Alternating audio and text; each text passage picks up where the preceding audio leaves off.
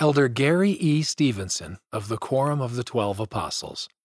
A good foundation against the time to come. On July 24, 1847, Brigham Young entered the Salt Lake Valley. Two days later, Brigham Young stuck his cane in the ground, exclaiming, Here shall stand the temple of our God. Brigham Young offered the following prophetic insight at General Conference in October 1863.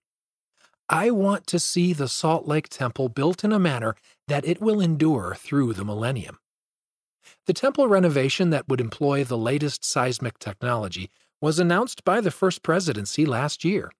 It is estimated to be completed in approximately four years. An introspective look may reveal that we too and our families could benefit from our doing some needed maintenance and renovation work, even a seismic upgrade.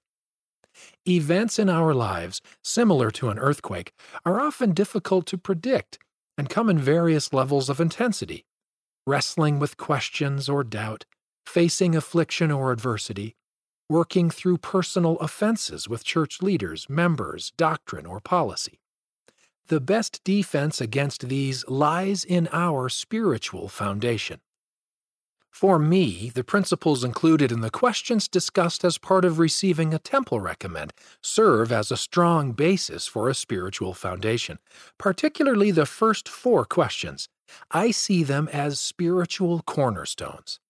During the coming years, may we allow these improvements made to the Salt Lake Temple to move and inspire us, as individuals and families, so that we too, metaphorically, will be built in a manner that will endure through the millennium.